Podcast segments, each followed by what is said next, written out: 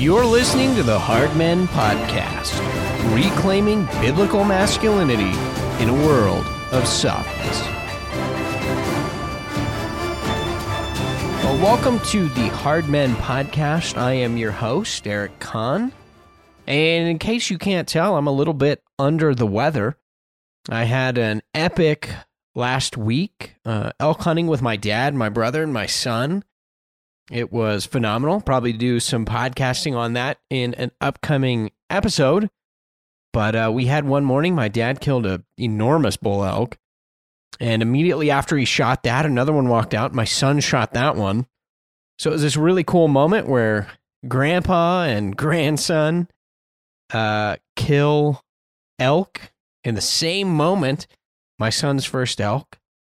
Um, so that was really exciting, but it was really cold and I got sick uh, probably a head cold. Uh, if you're the government, it's definitely COVID, which is fatal 100% of the time, as we all know. But uh, yeah, I'm super excited to to be doing this podcast in particular. Sickness notwithstanding, it is one of the most important shows I think that we'll do.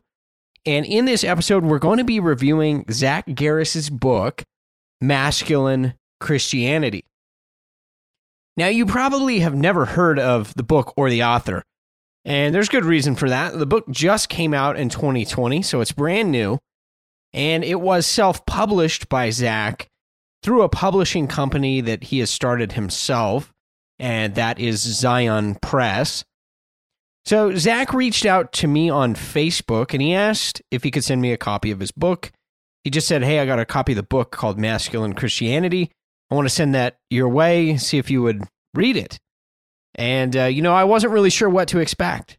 So I passed along my address and I quickly forgot about it. Um, and a lot of this has to do with I work in the media industry. And so people will send me books all the time, and most of them are terrible.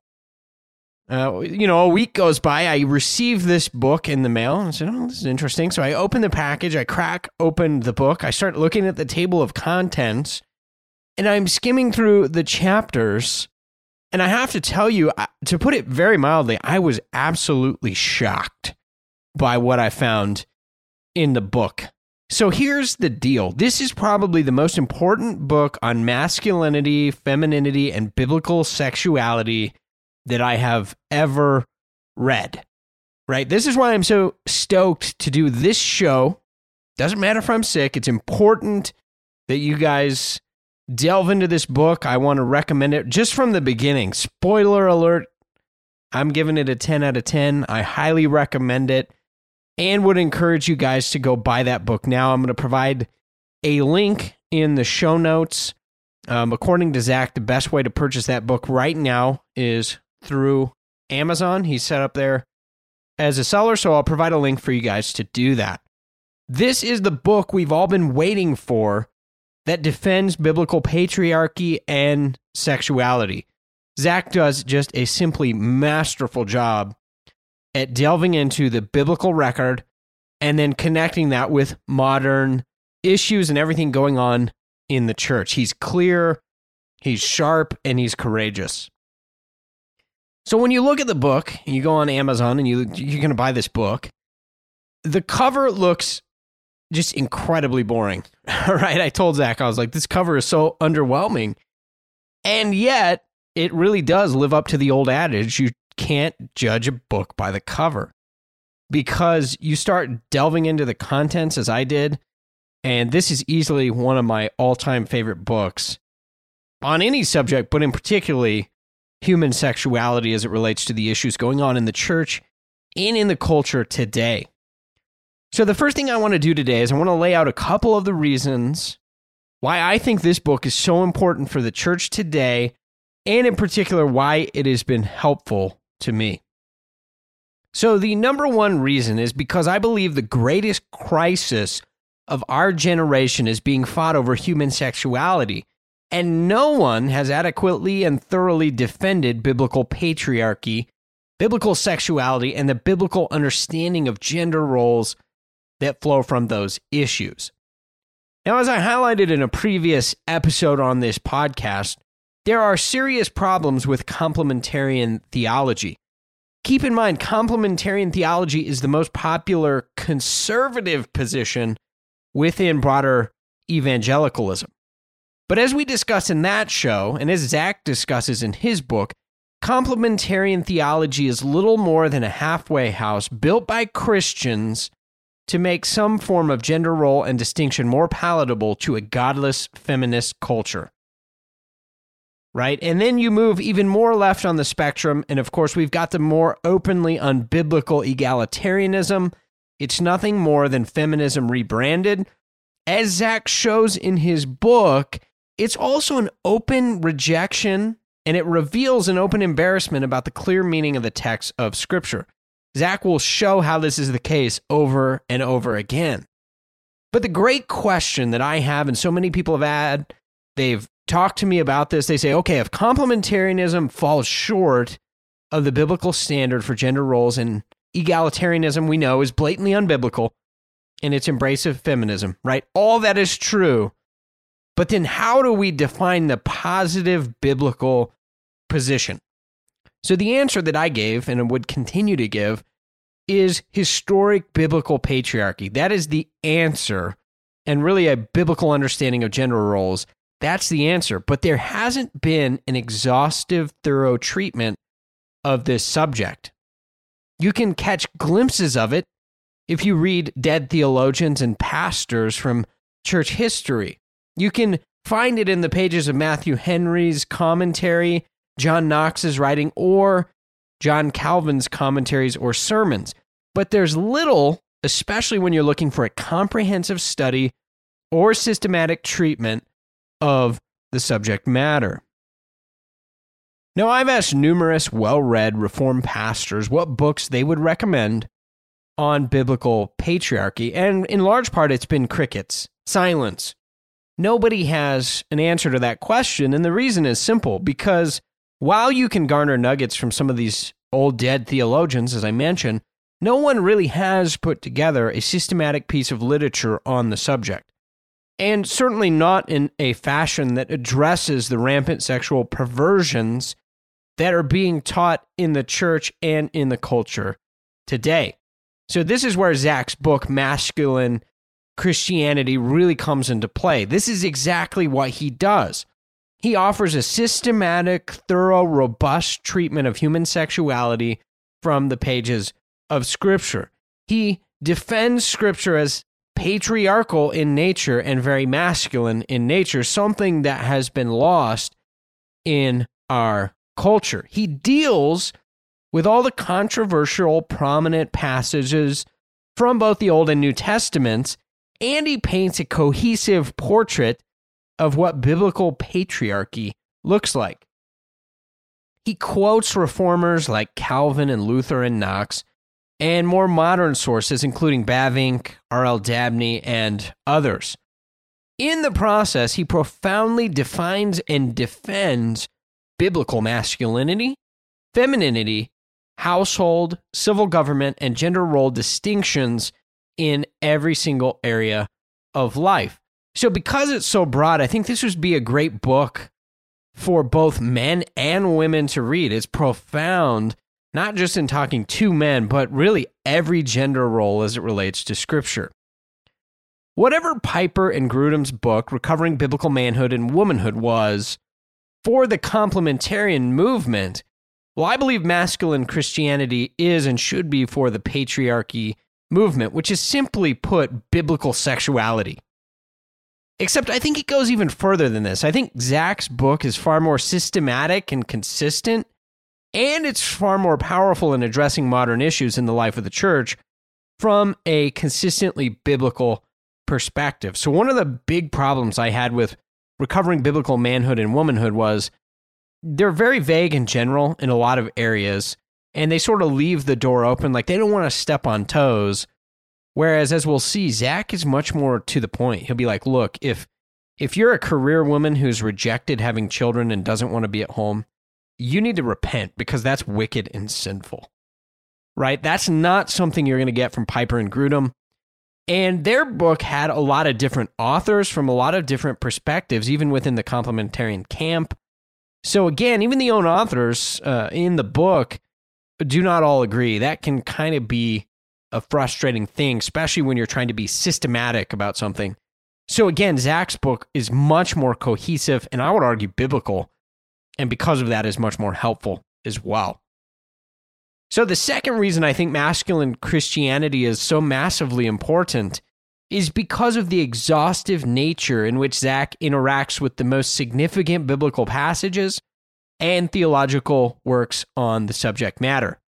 So Zach will interact with Piper and Grudem. He'll interact with Andreas Kostenberger, Carl Trueman, R.T. France, and most of the other major players in the conversation about human sexuality. He mentions Aimee Byrd.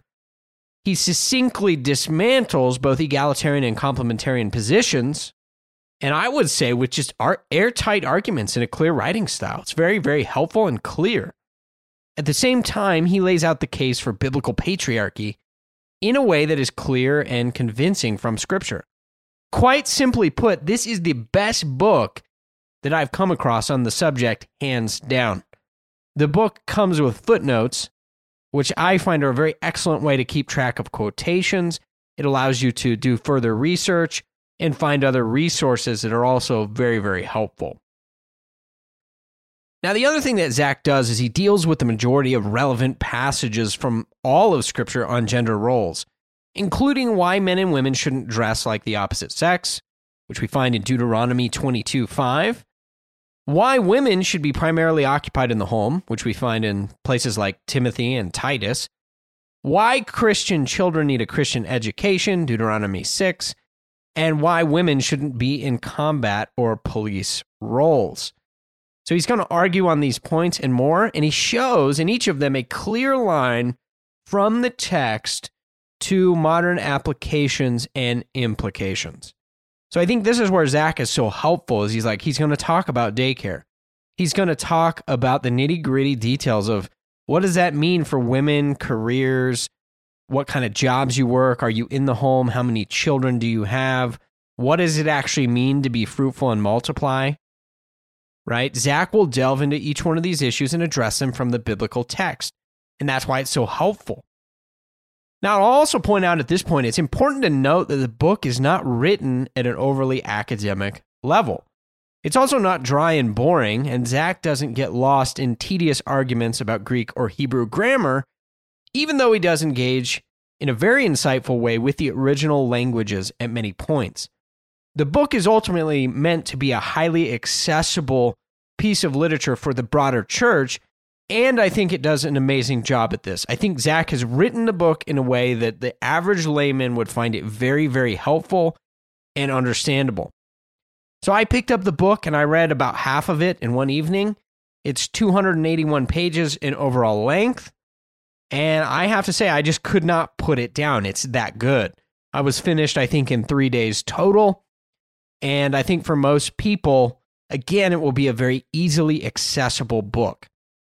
I think one main reason the book is so cohesive and intelligently argued is because Zach is both a graduate of Reformed Theological Seminary, so he has this theological, deep theological understanding, but Zach is also a practicing lawyer, so he's got this theological training, but then he is able to make this case with literally no holes in it. I, I was reading the book and I was like, man, this is just airtight. I don't know how you you look at the text and you you can follow what Zach's saying. Like, how do you get out of this?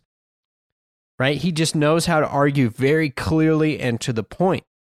And after talking to him, Zach said that he spent two to three years researching this subject, and I believe him. It clearly shows how thorough in his approach he's been and I think because of that, this book is just such a tremendous blessing and a tremendous encouragement, should be, for the broader church. Now, the third reason I think this book is so important is because Zach writes with tremendous courage. Right? One of the biggest problems in the church today is that we have pastors and we have laymen who are spineless cowards, people who are embarrassed about the text of Scripture. It's not so much that we're unclear about what the text says, we just try and dismiss it. Well, those were cultural things back then. And Zach shows from the text, particularly in Timothy and Titus, Paul's actually making his arguments from creation, not culture. He's talking about the nature of men and women from the beginning, how God made them. He's not talking about what was culturally relevant. So, why is it that women need to remain silent and are not given teaching positions of authority? Well, Zach shows from the text it's because man was created first. There's an order and a nature in creation, and that reflects the differences in gender roles. Again, not rooted in culture, but in creation, in the nature of men and women. What is the main reason that no one is defending biblical patriarchy today? Well, because it is so heinously unpopular to do so. No publisher in his right mind is going to pick up that manuscript. That's one of the main reasons I believe Zach had to publish this himself. Crossway is not going to pick up this book. No preacher is going to tackle that sermon series. Most mainline reform pastors, I think of people like Kevin DeYoung, I think about you, you go a little more left, obviously people like Tim Keller who are openly egalitarian, they would just out of hand reject this stuff. Right? I don't want to talk about gender roles. You know, Tim Keller, as Zach points out, is famous for saying anything a non ordained man can do, a woman can do. Right? We're getting into this realm of a gender neutered society where people are basically this interchangeable parts, men and women. And Zach shows from scripture that that is simply not the case at all. What we need are people today who are bold and courageous, willing to tackle these issues. Think about the church today. If you do hear anything on sexuality, it usually comes in the form of pandering, equivocation, skirting through tough issues, or simply soft pedaling hard truths. Pastors regularly fall back on empty platitudes like, be a male servant leader, whatever that means. But they fail to address issues like the abuse of birth control within Christian marriages. Right? Many Christian marriages are not fruitful, and it's by choice. But what pastor is willing to deal with that is, a, is an actually a sin issue. Scripture is very clear be fruitful and multiply. Again, but if you deal with those issues in the church today, hey, why do you only have one kid? You know, those get to be touchy issues, don't they? What about other issues? Why so many Christians aren't having children? Why so many women are putting their career and not their home first? Or perhaps how daycares and status education, public school, is ruining our children. Zach deals with all of these manfully and courageously right? He doesn't equivocate. He doesn't pander on these issues. He doesn't soft pedal the truths. That's what I found in so much complementarian writing. Instead, Zach is direct. He's unapologetic about the clear teaching of Scripture. And again, he manfully addresses those applications related to gender roles today. Now, on the one hand, it could be that there hasn't been a full treatment of historic biblical patriarchy because it was the accepted position in Christianity and within most cultures throughout human history. Again, until feminism started to take root in the mid 1800s. That's probably true. Right? So many people have taken for granted the assumed reality of the world of father rule. So perhaps no one in the church felt the need to defend it. I think that's probably true.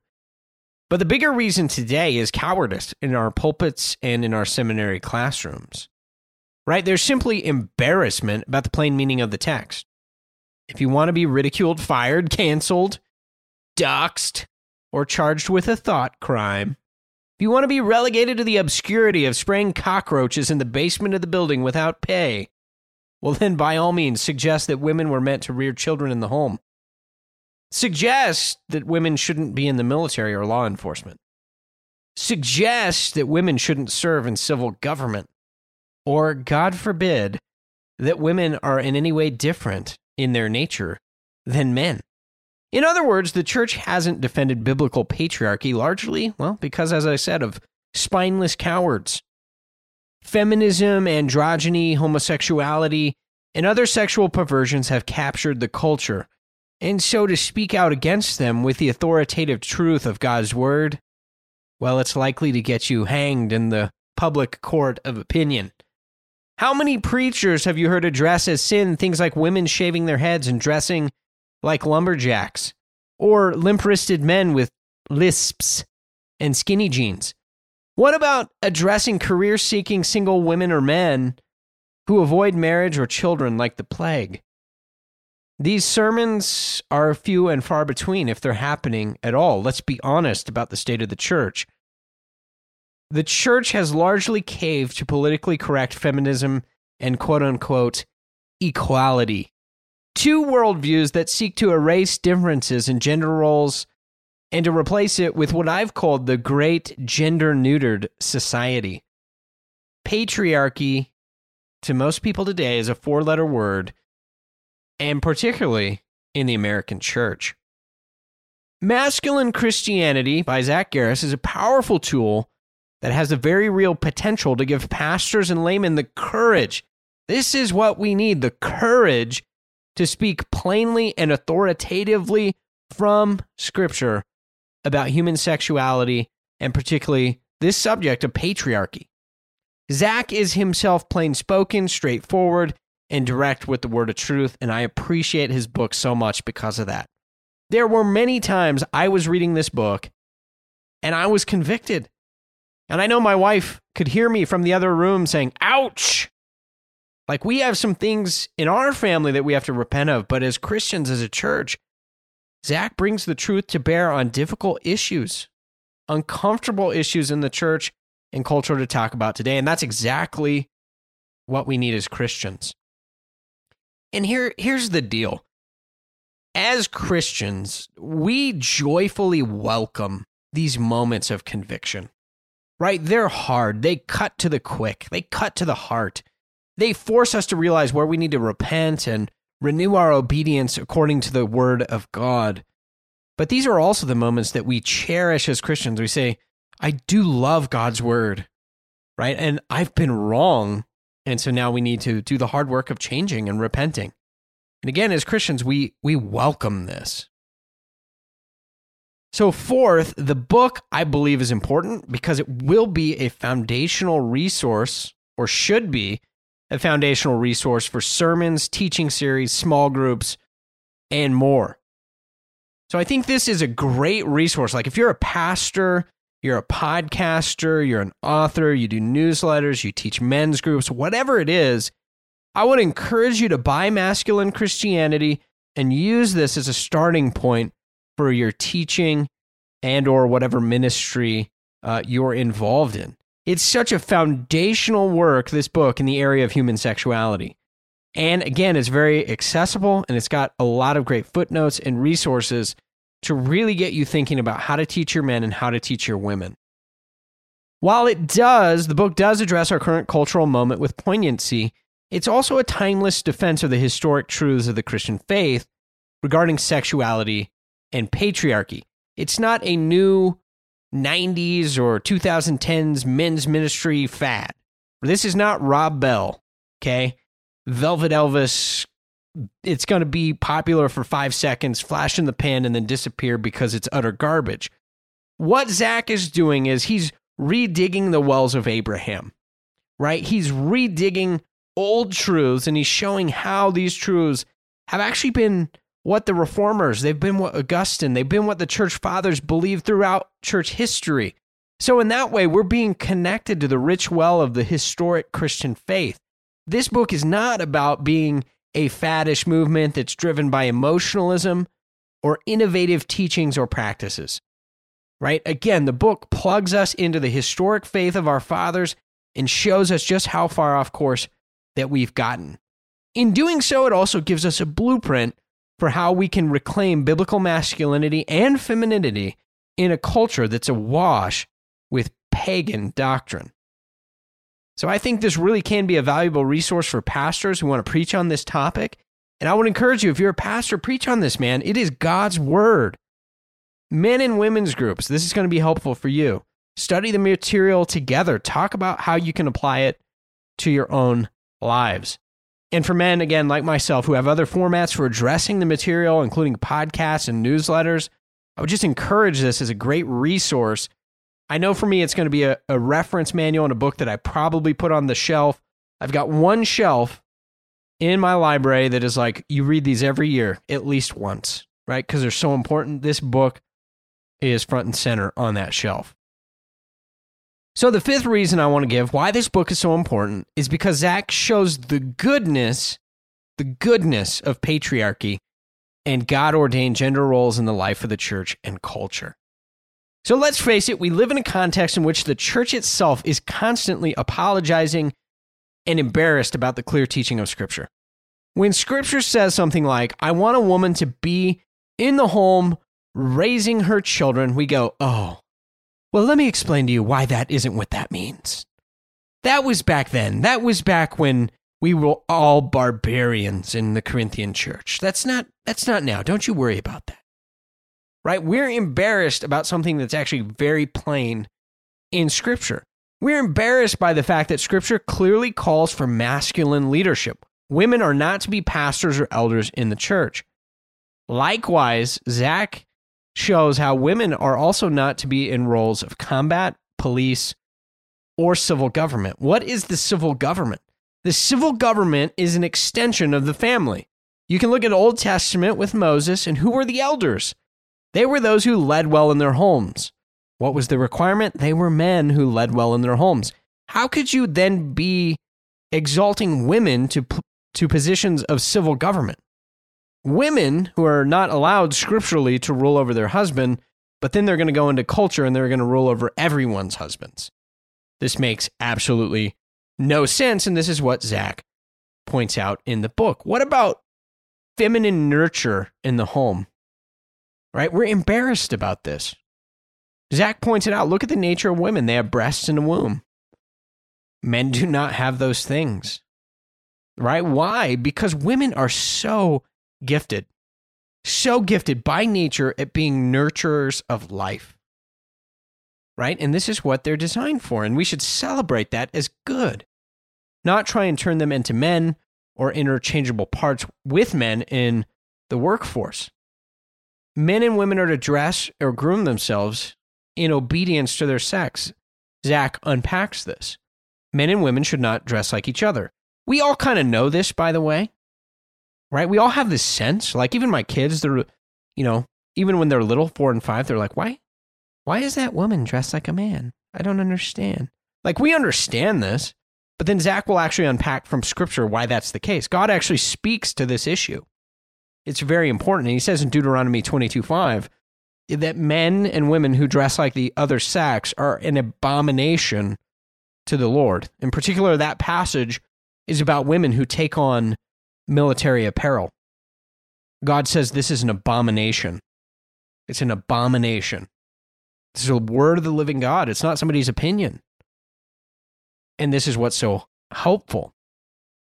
We're embarrassed as a church by the fact that men and women are, by virtue of creation, different in nature and role. Yet God's word is clear. Men and women are not simply interchangeable parts. This stupid mantra that we believe in our culture anything you can do, I can do better. Well, newsflash, it's a white hot lie. Men and women were not made to do the same thing. They are of equal worth, of course, before God. But what gives them their glory is that they have unique roles. I don't know why we think we glorify something when we completely neuter it of every unique characteristic that it has. And we say, well, anyone can do that, right? It's sort of like this post industrial mindset that everything's just a interchangeable part, when in fact, nothing could be further from the truth. My friend and pastor Jared Sparks said this in a recent episode, and I, I think it's poignant here. He said liberalism starts with embarrassment about the plain teaching of Scripture. Now, isn't that so true? Instead of boldly proclaiming the authority and goodness of God's word, many pastors and American churchgoers feel the need to explain away or downplay the Bible's teaching on gender roles. And so, what I love about masculine Christianity is the way that Zach expounds a passage like 1 Timothy 2, right? It's a passage which says that women shall not teach, but they remain silent in the church, and that a woman will be saved. The word is salvation a woman will be saved through child rearing. And then he goes on to proclaim that this is for our good. Right? This is the thing that we need to we need to capture as a Christian church. It's good the way God ordered things. Women in the home rearing children, fathers working and providing and protecting. That is a beautiful, glorious, good thing, and that's what leads to human flourishing. Being a butch lumberjack dyke who dyes your hair purple and just mutilates your body and then goes off and has rampant fornications and rampant sex with anything and everything, that's not good. It's heinous and disgusting. It's a distortion. It's abomination to the Lord. Right? So these commands of scripture, God doesn't command these gender roles because he dislikes us and wants us to be miserable. Right? They're good things and they're glorious things. And when we reject the clear teaching of scripture, we do so to our peril. That's why our culture is where it is. And the church has been cowardly in not calling people to embrace full orbed, biblical, robust sexuality. Zach calls us back to that in the book. So we need to be constantly reminded, and in Zach's book, again, is so good at this, that God's teaching on sexuality is the basis for our flourishing as humans. It's a good thing. Let's rejoice in it. So, what I want to do now is part two of this podcast. I want to move on and talk about just go over a brief outline and then go over key takeaways from the book. And really, what I'm trying to do in this part of the show is not be exhaustive about what's in the book, but what I want to do is give you some main takeaways and hopefully whet your appetite. My hope is that you'll buy this book and you'll read it and you'll keep reading it and you'll share it with other people. It is phenomenal. So I'm going to go through an outline and some takeaways, and then we will wrap things up. So, first of all, the book begins with a historical look at the rise of feminism and the erosion of masculinity in the American culture. Things that we've talked about on this show, as well Zach does a phenomenal job unpacking them. He points out that feminism destroys the family while, quote, minimizing sex distinctions with an emphasis on pushing women away from the home and children and into careers like men, end quote. He then breaks down the different waves of feminism from the 19th to 20th centuries, including how they impacted the temperance movement, the passing of the 19th Amendment, which was a women's right to vote, and then Roe v. Wade. Now it's interesting. This is a, this is an interesting um, subject, but to delve into the 19th Amendment, Zach is a lawyer, and he does a very good job of unpacking why that wasn't a good thing in our culture today, like to say that I don't believe that women should have the right to vote or that women should be voting. Um, yeah, if you want to see book burnings, if you want to see people show up your house with pitchforks, that's probably a good place to start. But that's exactly what Zach says, and he makes a very valid, logical case. Despite what we think about the 19th Amendment today, Zach argues that it was detrimental because it thrust women into the public sphere and it left them in large part unprotected and vulnerable in the world of civic government. It required them to participate in public life and to pull them away from the home. The home, by the way, in which they were protected, loved, and were the queen and the crown of the family unit. Well, they, they become voters thanks to the 19th Amendment. And then we also see other things happen, like no fault divorce, that becomes a thing, and Roe v. Wade.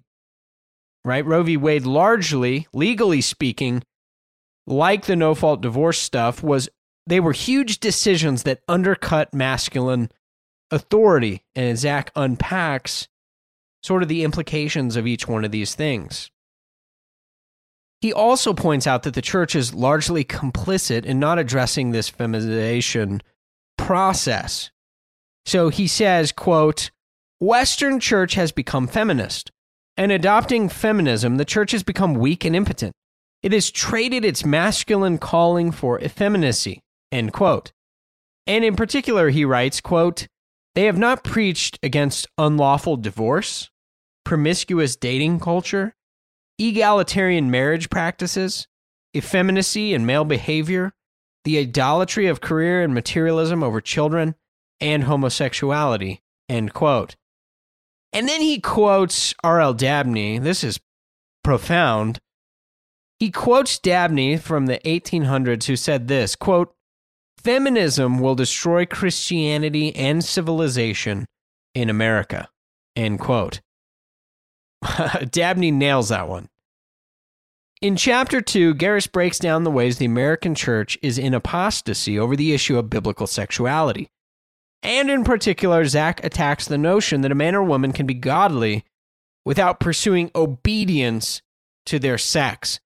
So, this, I've heard this a lot. Guys have said to me, listen, man, whether I'm masculine or effeminate, it doesn't matter. Let's be gospel centered. The only thing that matters is salvation in Christ. And this is what Zach says in response is absolutely brilliant. I'm quoting now. He says, The goal of salvation, the telos, is that we become godly men and women. Scripture not only commands men and women to fulfill their proper roles, but it also forbids confusing roles. Men are not to act like women, and women are not to act like men. To do so, in Paul's words from Romans, is contrary to nature. End quote. So again, he's unpacking this case that in order for us to be faithful to Christ, we have to live out in obedience to our own sex. If if you're a woman, that means being faithfully feminine. And if you're a man, that means being faithfully masculine. So masculinity and femininity are not throwaway issues. They're core issues on the road to salvation. We need to take them seriously as a church. We don't. Now, in turn, Zach unpacks this concept, which we've done in this show as well, of malakos, softness or effeminacy. In other words, Greek word is malakos. And he details from scripture how men must act like men and not like women. What's amazing in our culture, right? So you could have talked to like our grandparents or your great grandparents. And if you would have said that, like, hey, men need to act like men, they'd be like, yeah, no, duh. What, why are you even saying that? But in our culture today, it's controversial to even suggest that there is a way of acting like men or a way of acting like women. And Zach unpacks how that is the case from scripture. He also goes to places like 1 Timothy 2, which says that a woman's salvation is tied up in her willingness to embrace a life of child rearing, something that is good, glorious, and accords with her nature. Now, he'll make the case it's not that she's earning salvation in the sense of justification, but that part of her salvation is sanctification, and that process is tied up in raising children and keeping a home. So, the natural process by which women will be saved, sanctified, and brought to complete salvation is by having a family, raising children, keeping the home. That's the normal pattern. Again, in 1 Timothy 2, this isn't based on culture, it's based on creational roles. Zach then tears down modern exegetical attempts to avoid the plain teaching that women are designed to be in the home, raising children, and helping their husbands. In chapter 3, Zach breaks down the main problems and compromises in the complementarian system, while chapter 4 lays out the positive case for patriarchy. Chapter 5 importantly shows that gender roles are rooted in creation, not culture, and that men and women's very natures carry the hardwiring for the roles God says they ought to employ. For example, as we said before, a woman's body has soft breasts and a womb both of which plainly reveal a feminine nature meant to nourish life. In chapter 6, Garris defends hierarchy. Somewhere, a feminist just combusted into flames. Hierarchy! Ah! We live in a, a culture, especially the leftist progressives, right? They're in love with socialism and Marxism. And if you know anything about Marxism, what they hate most is patriarchy and hierarchy authority structures at the top of which are men and families. That's why, by the way, I, I've podcasted about this before, but Black Lives Matter. Why is it so important that Black Lives Matter is like, we're tearing down patriarchy, we're tearing down hierarchy, we're trying to destroy nuclear families? Well, because for socialism to take root, you have to neuter and destroy masculinity and you have to destroy family structures, right? Same thing going on in our culture today. Feminism is at war with God's creational design, and they're very intentional about this. They want to destroy the nuclear, godly, biblical Western family, and they want to replace it with the state. right? So what you have to do is destroy masculinity. That's why this stuff's going on. So Zach will actually make a positive defense. You can look at all of scripture. Hierarchy is everywhere you see everywhere you look, men at the top of hierarchies and hierarchical structures which God says are good. Parents have a hierarchical structure over their children, men over their households, and then civil civil magistrates over certain other spheres in communities and neighborhoods as well. So in chapter 8 and 9, Zach will deal with specific passages, including 1 Timothy and 1 Corinthians, while chapters 10 and 11 deal with masculine authority in the church, home, and the world. Now, as we've been talking about, Zach will do something that the complementarians don't um, th- there's this sense of uh, being a narrow complementarian where you say that masculine authority only applies to these sort of tie-break decisions in the home and the church, right? It doesn't apply to other spheres, but Garris will clearly explain how masculine authority extends well beyond the walls of the church or the home. Masculinity and authority is not just about who preaches on Sunday. It's not just about who has the tiebreak decision about where we're eating for dinner tonight. Right? It also applies to things like women in combat. It applies to things like rule and civil magistrate positions. And who should take up the police officer's baton. Zach deals from scripture why these issues uh, should be dealt with in the church, and he's very convincing. Now, the final chapter, chapter 12, is titled Leaving a Manly Legacy, and it is absolutely excellent. I don't want to spoil that one for you, but men and women, trust me, it'll put the fire in your belly to leave a multi generational legacy of faithfulness in and through your home. So I encourage you to read that. It's very, very good. In that chapter, Zach talks about multi generational vision. He talks about leaving a legacy and the reality that parenting is the most important task in the world, not your career. Parenting, raising your children, teaching them how to be faithful to God. He writes this quote, The I can't stay at home attitude common among many modern women is ungodly, and those who hold it should repent. End quote. So it's it's stuff like this. He's just straight to the point. He's like, look, this this whole attitude of like hating motherhood and hating the household. It's sinful and you need to repent of it. God says it's good. So if your heart says it's bad, well, then you're wrong. You're living in denial of your very own nature. Right? And again, I found this more than anything just encouraging. He argues that parents should seek to have lots of children. They should order their households around the support of those children, and they should ins- ensure that those children receive a Christian education.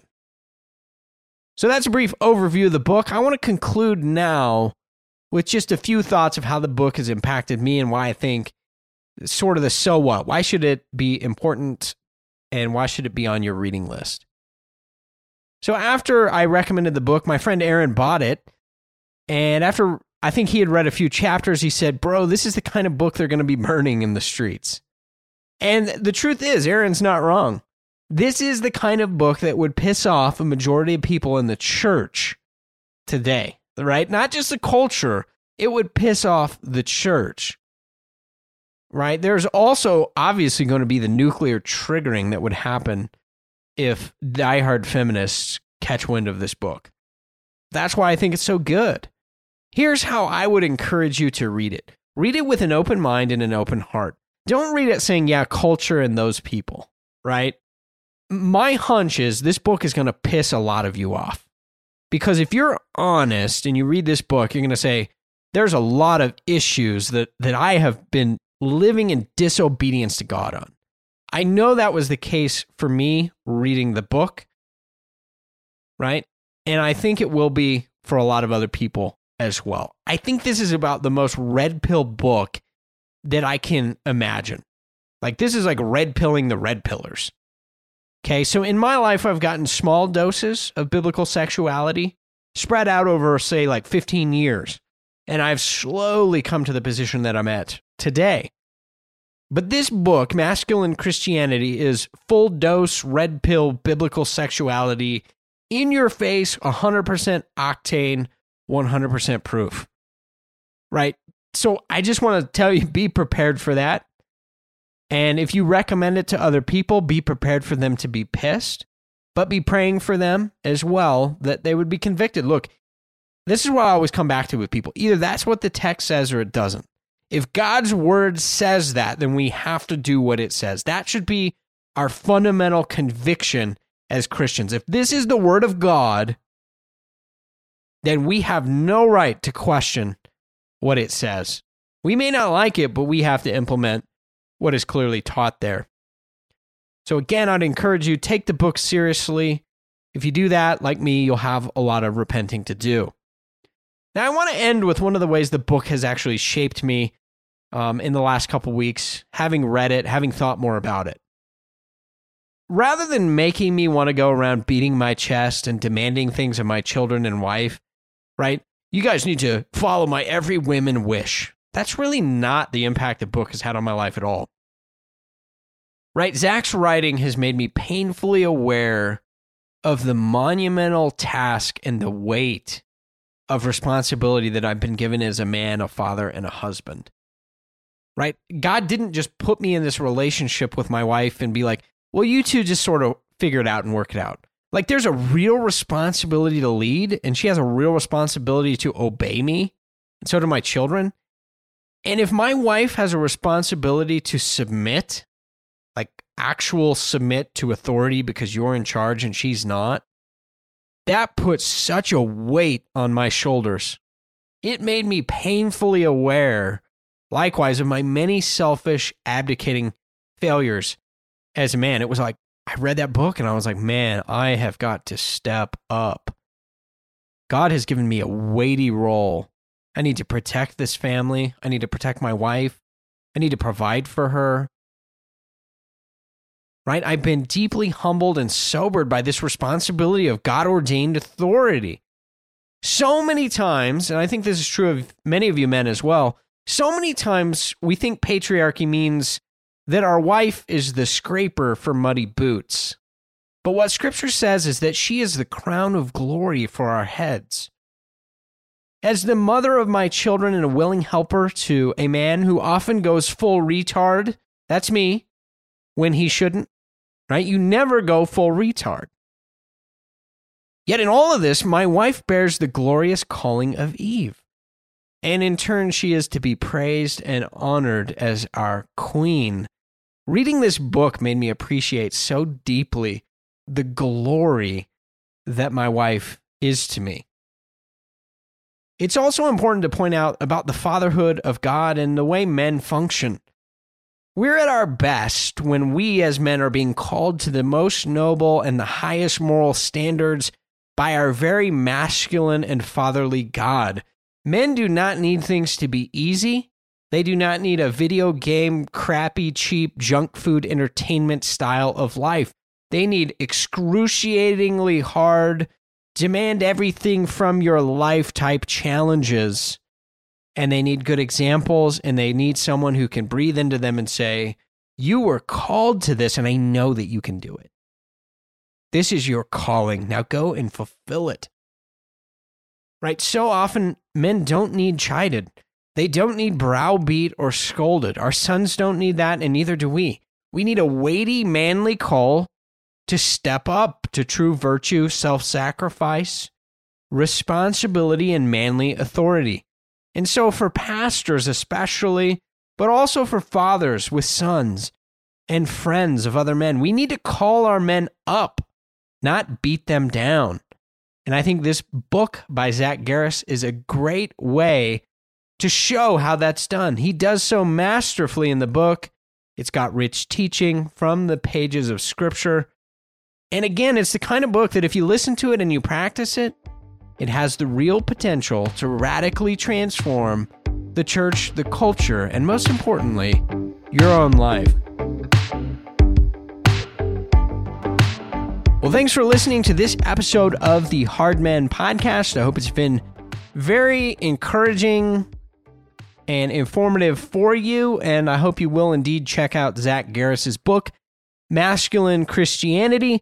Also, stay tuned to the channel because in an upcoming episode, we're going to be interviewing and sitting down with Zach Garris to talk about the book and why he wrote it, as well as some of the insights that he's gained in the process of writing and then carrying that message to the church and the culture. So be sure to stick around for that. If you're not already, I would encourage you to become a Patreon supporter. Not only will you get early access to episodes like this one, you will also receive a 16 ounce Hard Men pint glass, as well as access to our online community, a very exclusive club. We interact with one another. It's been very, very good, especially in this difficult season. It's been great to be able to connect with other men who share a similar passion and mindset for reclaiming biblical masculinity in a world of softness. So be sure in the show notes you can check out the link for Patreon. For those who are supporting, we deeply appreciate it. Had a lot of new supporters in the last couple weeks, and we're very, very glad indeed to have you. Thoughts, encouragement, comments, threats, feedback, send those my way. You can do so on any one of the outlets, including social media, Facebook, Twitter, or you can send me an email for Patreon supporters. Just send me a comment through the Patreon system. And until next time, men, stay frosty, fight the good fight, act like men.